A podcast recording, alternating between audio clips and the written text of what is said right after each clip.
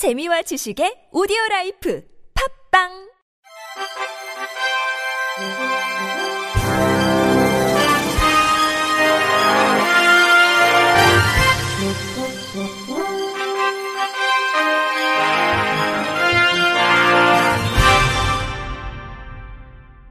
청취자 여러분 안녕하십니까? 2월 넷째 주 주간 KBIC 뉴스입니다. 미신고 장애인 시설에 머물다 폭행으로 숨진 장애인의 유족이 정부와 시설 원장을 상대로 손해배상 청구 소송을 냈습니다.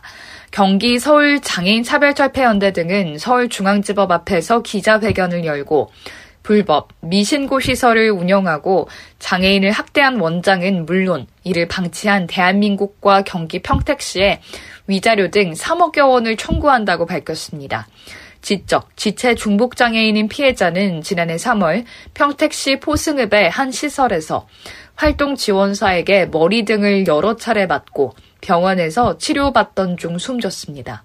이들은 시설 운영진은 장애인을 지속해서 학대하고 얼굴이 아니라 몸을 때리라고 지시하는 등 폭행을 방조했다며 정부도 미신고 시설을 적절히 관리 감독하지 않고 시설 폐쇄 등의 조치를 하지 않았다고 주장했습니다.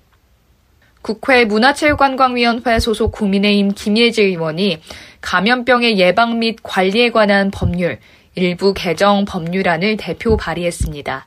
현행법은 감염병 환자 등은 감염병 관리기관 등에서 입원 치료를 받아야 하며 국가 및 지방자치단체는 감염병의 발생과 유행을 방지하는 동시에 환자의 존엄과 그 기본적인 권리를 보호하도록 명시하고 있습니다.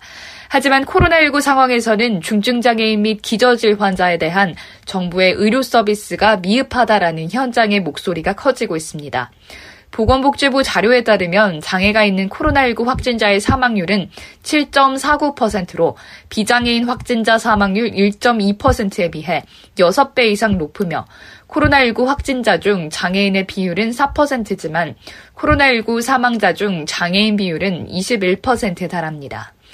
개정안을 발의한 김예재 의원은 중증장애인과 기저질 환자는 코로나19 감염으로 인한 의료 서비스를 받는데 더 많은 차별과 불평등에 노출돼 있다며 코로나19 등 감염병 유행 상황에서 취약계층에게 적합한 의료 서비스를 제공하는 것은 정부의 시혜가 아닌 의무라고 법안 발의 배경을 밝혔습니다.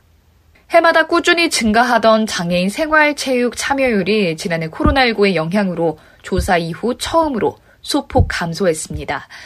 문화체육관광부와 대한장애인체육회는 전국 등록장애인 만 명을 대상으로 실시한 2020년 장애인 생활체육조사 결과를 발표했습니다. 지난해 주 2회 이상 1회당 30분 이상 운동하는 장애인 생활체육 완전 실행자 비율은 24.2%로 전년 대비 0.7%포인트 소폭 감소했고 장애인이 주로 운동하는 장소는 야외 등산로나 공원, 체육시설, 집안 순으로 조사됐습니다.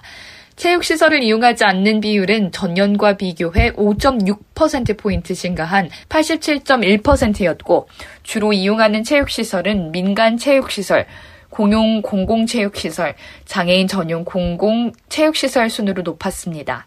장애인이 주변 체육시설을 이용하는 가장 큰 이유는 거리가 가까워서 전문적인 체육시설이 있어서 순이었고, 체육시설을 이용하지 않는 이유는 혼자 운동하기 어려워서 시간이 부족해서 체육시설 정보가 없어서 감염병의 전염이 우려돼서 등입니다.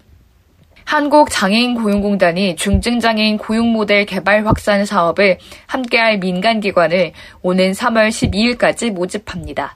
중증장애인 고용 모델 개발 확산 사업은 중증장애인의 고용 영역 확대를 위해 민간기관이 장애인의 새로운 직무를 개발하거나 공단에서 개발한 직무를 보급 확산하는 기관을 지원하는 사업입니다.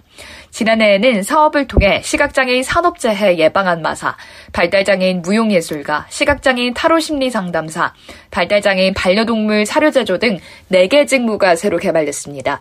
심사를 통해 선정된 기관은 올해 11월 말까지 공단과 같이 사업을 진행하며 최대 2천만 원의 예산을 지원할 계획입니다. 한국장애인복지관협회는 제13대 회장에 서울시 장애인복지관협회 조소경 회장이 당선됐습니다. 협회 선거관리위원회는 지난 19일 제35차 정기총회에서 242명 중 232명이 투표해 조석용 후보가 143표, 61.6%로 장순욱 후보를 제치고 당선됐습니다. 임기는 다음 달부터 오는 2024년 2월까지 3년입니다.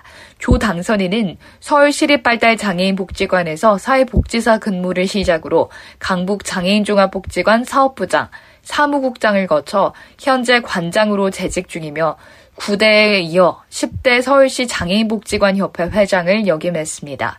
조 당선인은 공약으로 장애인 복지관 기능 명확화와 강점 강화로 기능 강화, 한국형 장애인 복지관 실천 모델 기반의 아시아 태평양 국제교류 협력 추진, 장애인 복지관 유형 및 지역 특성을 반영한 평가제도 개선을 내세웠습니다. 한국장애인 자립생활센터 총연합회가 오는 3월 4일과 5일 이틀간 온라인 자립생활 컨퍼런스를 개최합니다. 이번 행사는 올해로 14회째를 맞이하는 장애인 자립생활의 날을 기념하고 장애인 당사자 중심의 자립생활 정책의 발전적 방향을 수립하고 논의하고자 마련됐습니다. 컨퍼런스 첫날인 4일에는 장애인 당사자의 자립생활을 위해서 헌신하고 기여한 센터 및 개인에게 자립생활 대상을 수여하는 2021 자립생활 대상 시상식을 진행합니다. 이어 장애 포괄적 사회 건설과 장애 다양성 보장을 위한 우리의 역할과 과제를 주제로 발표 및 토론을 진행하는 전체 회의를 통해서 전체 장애 유형을 포괄하는 자립생활센터의 역할과 방향성을 재설정하고 선언할 예정입니다. 이틀 차인 5일에는 전국 한자연 시도연합회장단의 지역별 자립생활 정책 아젠다 발표와 활동 방향을 발표하는 전체 회의 2를 진행해 정부 및 지자체 당사자 중심의 자립생활 정책 운영을 촉구할 계획입니다. 더불어 이번 행사에는 시도연합회 네트워크 활성화를 위한 교류회, 전국 자립생활 및 탈시설 정책 로드맵 촉구를 위한 기자회견도 함께 진행할 예정입니다.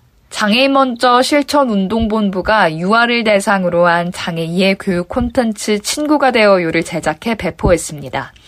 친구가 되어요는 발달장애를 가지고 있는 은수와 같은 반 친구인 둘이와 새롬에 친해지는 과정을 통해서 진정한 의사소통은 마음을 이해하는 것에서부터 시작한다라는 내용으로 분량은 5분 40초입니다. 애니메이션 시청 이후 유아들에게 교육자료로 이용할 수 있도록 다양한 의사소통 방법을 소개하는 내용과 만들기 활동이 담긴 사후 활동지도 같이 배포했습니다. 이상으로 2월 넷째 주 주간 KBIC 뉴스를 마칩니다. 지금까지 제작의 이창훈, 진행의 유정준이었습니다. 고맙습니다. KBIC.